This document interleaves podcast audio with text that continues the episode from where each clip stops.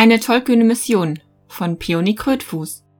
Kapitel 11 Schatten in der weißen Stadt. Minas Anor zur selben Zeit. Andres saß in einer kleinen Kammer und sah besorgt aus dem Fensterschlitz. Draußen war es finster, die Nacht war hereingebrochen und leichter Regen fiel lautlos auf das glatte Kopfsteinpflaster. Seit dem Mittag war Bergil nun schon in der Zitadelle. Ein Bote war gekommen und hatte ihren Bruder gebeten, ihn dorthin zu begleiten. Wer ihn zu treffen wünschte, wollte der Mann nicht verraten. Die Kerze flackerte. Graue Schatten und goldenes Licht spielten auf der mit Lehm verputzten Wand. Die Zeit verstrich. Andres versuchte sich auf ihre Handarbeit zu konzentrieren, doch es gelang ihr nicht.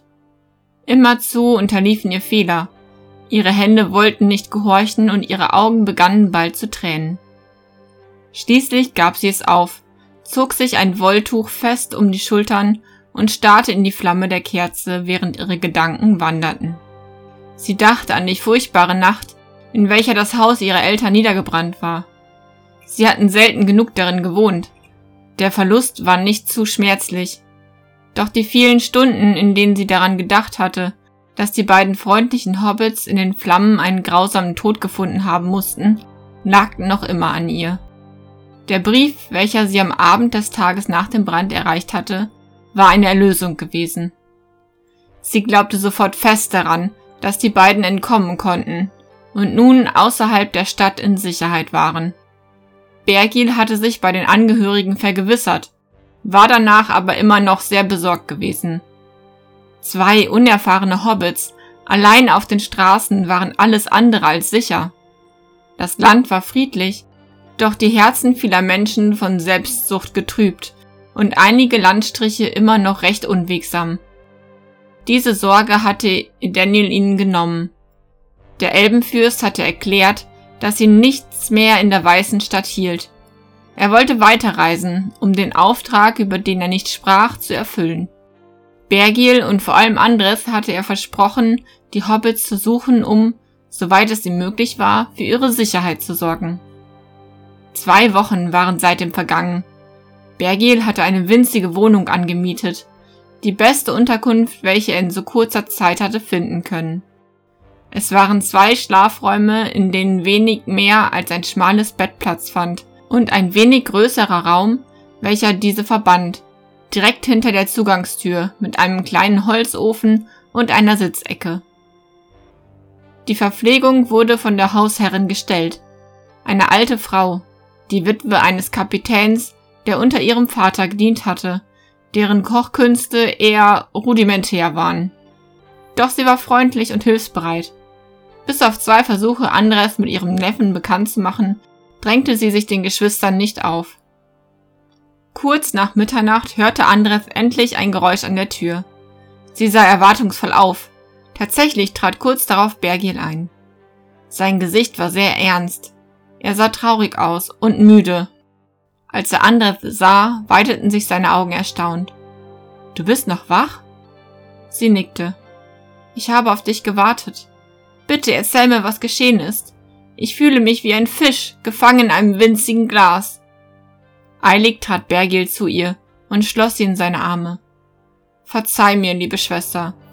Du wirst bald mehr Platz haben. Wir werden Minas Arnor verlassen. Aber du wolltest hier deine Studien fortsetzen und ich weiß, dass du sie noch lange nicht beendet hast. Du hast recht. Doch uns bleibt keine Wahl. Ich habe in der Zitadelle den König getroffen und er persönlich gab mir den Befehl, zurück nach Pelagie zu gehen. Ich war ebenso überrascht, wie du es jetzt bist. Aber er hat seine Gründe darauf zu bestehen. Ich kann es dir nicht erklären. Nur so viel, dass er es verlangt, um uns zu schützen. Morgen früh treffen wir einen Händler, mit dem wir reisen können. Gepäck haben wir kaum noch. Das macht alles einfacher. Bergil, bitte erkläre es mir, rief Andres verzweifelt aus. Ich folge dir, wohin auch immer du gehst, aber ich möchte es verstehen. Ich kann innerhalb der Stadtmauer nicht darüber sprechen. Bitte hab Geduld und lass uns noch ein paar Stunden schlafen. Wir werden unsere Kräfte auf der Reise brauchen. In der gleichen Nacht trafen sich neun schwarz gekleidete Männer in einem dunklen Gewölbe, irgendwo tief im Herzen der Stadt. Nur eine Fackel erleuchtete den feuchten, zugigen Ort. Es war kalt. Das nackte Gemäuer der Wände war nass und an vielen Stellen mit Flechten überzogen. In den Ecken lagen Steintrümmer. Lang vergessene, stille Zeugen eines vergangenen Krieges.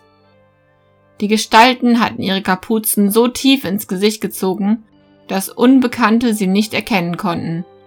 Sie unterhielten sich leise. Bruder, dies sind schwere Zeiten. Doch wir erheben uns, um die Menschheit zu retten. Die Macht Herumors wächst. Er wird uns erlösen. Konntest du erfahren, welche Pläne der Tyrann auf dem Thron gegen unsere gerechte Mission hegt? Fragte einer der Männer mit einer tiefen, dunklen Stimme. Ja, Meister, erwiderte der Angesprochene mit der Stimme eines jungen Mannes. Er hat sich mit dem Abgesandten des Fürsten getroffen und schickt ihn aus der Stadt. Ich konnte leider nur wenig des Gesagten hören, aber sie sprachen über die Halblinge, die der Abgesandte bei sich versteckt hielt. Sie konnten entkommen, Meister. Heromors Flüche mögen sie treffen. Es ist nun also sicher, dass sie den reinigenden Flammen entkommen sind.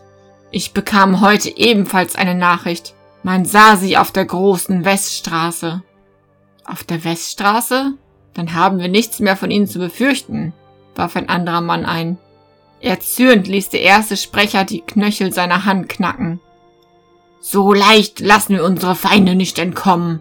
Heromor fordert ihren Tod, und er wird ihn bekommen. Niemals darf er um ein Opfer betrogen werden. Aber sie werden längst in Rohan sein, und die Menschen dort sind zu ungebildet, um die Wahrheit zu erkennen. Sie interessieren sich nur für ihre Pferde. Dummkopf! Die leeren Heromors finden überall Gehör, schimpfte der Mann mit der dunklen Stimme. Dann begann er leise zu lachen. Den beiden anwesenden jungen Männern, die erst vor kurzem zu der Gruppe gekommen waren, lief es kalt den Rücken hinunter. Ihr beide werdet gehen. Gleich morgen früh bekommt ihr von einem unserer Brüder zwei schnelle Pferde. Ihr reitet in die Mark und findet die Halblinge. Die Straßen sind gefährlich und so mancher naive Reisende erreicht sein Ziel nicht.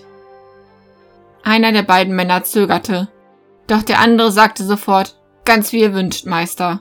Die Halblinge werden Heromors große Dunkelheit kennenlernen, und sie werden sie so sehr lieben, dass sie diese nie wieder verlassen wollen. Gut. erklang es zufrieden unter der Kapuze des großen Mannes, und mit einer Handbewegung löste er die Versammlung auf. Lautlos verschwanden die Gestalten in die Dunkelheit.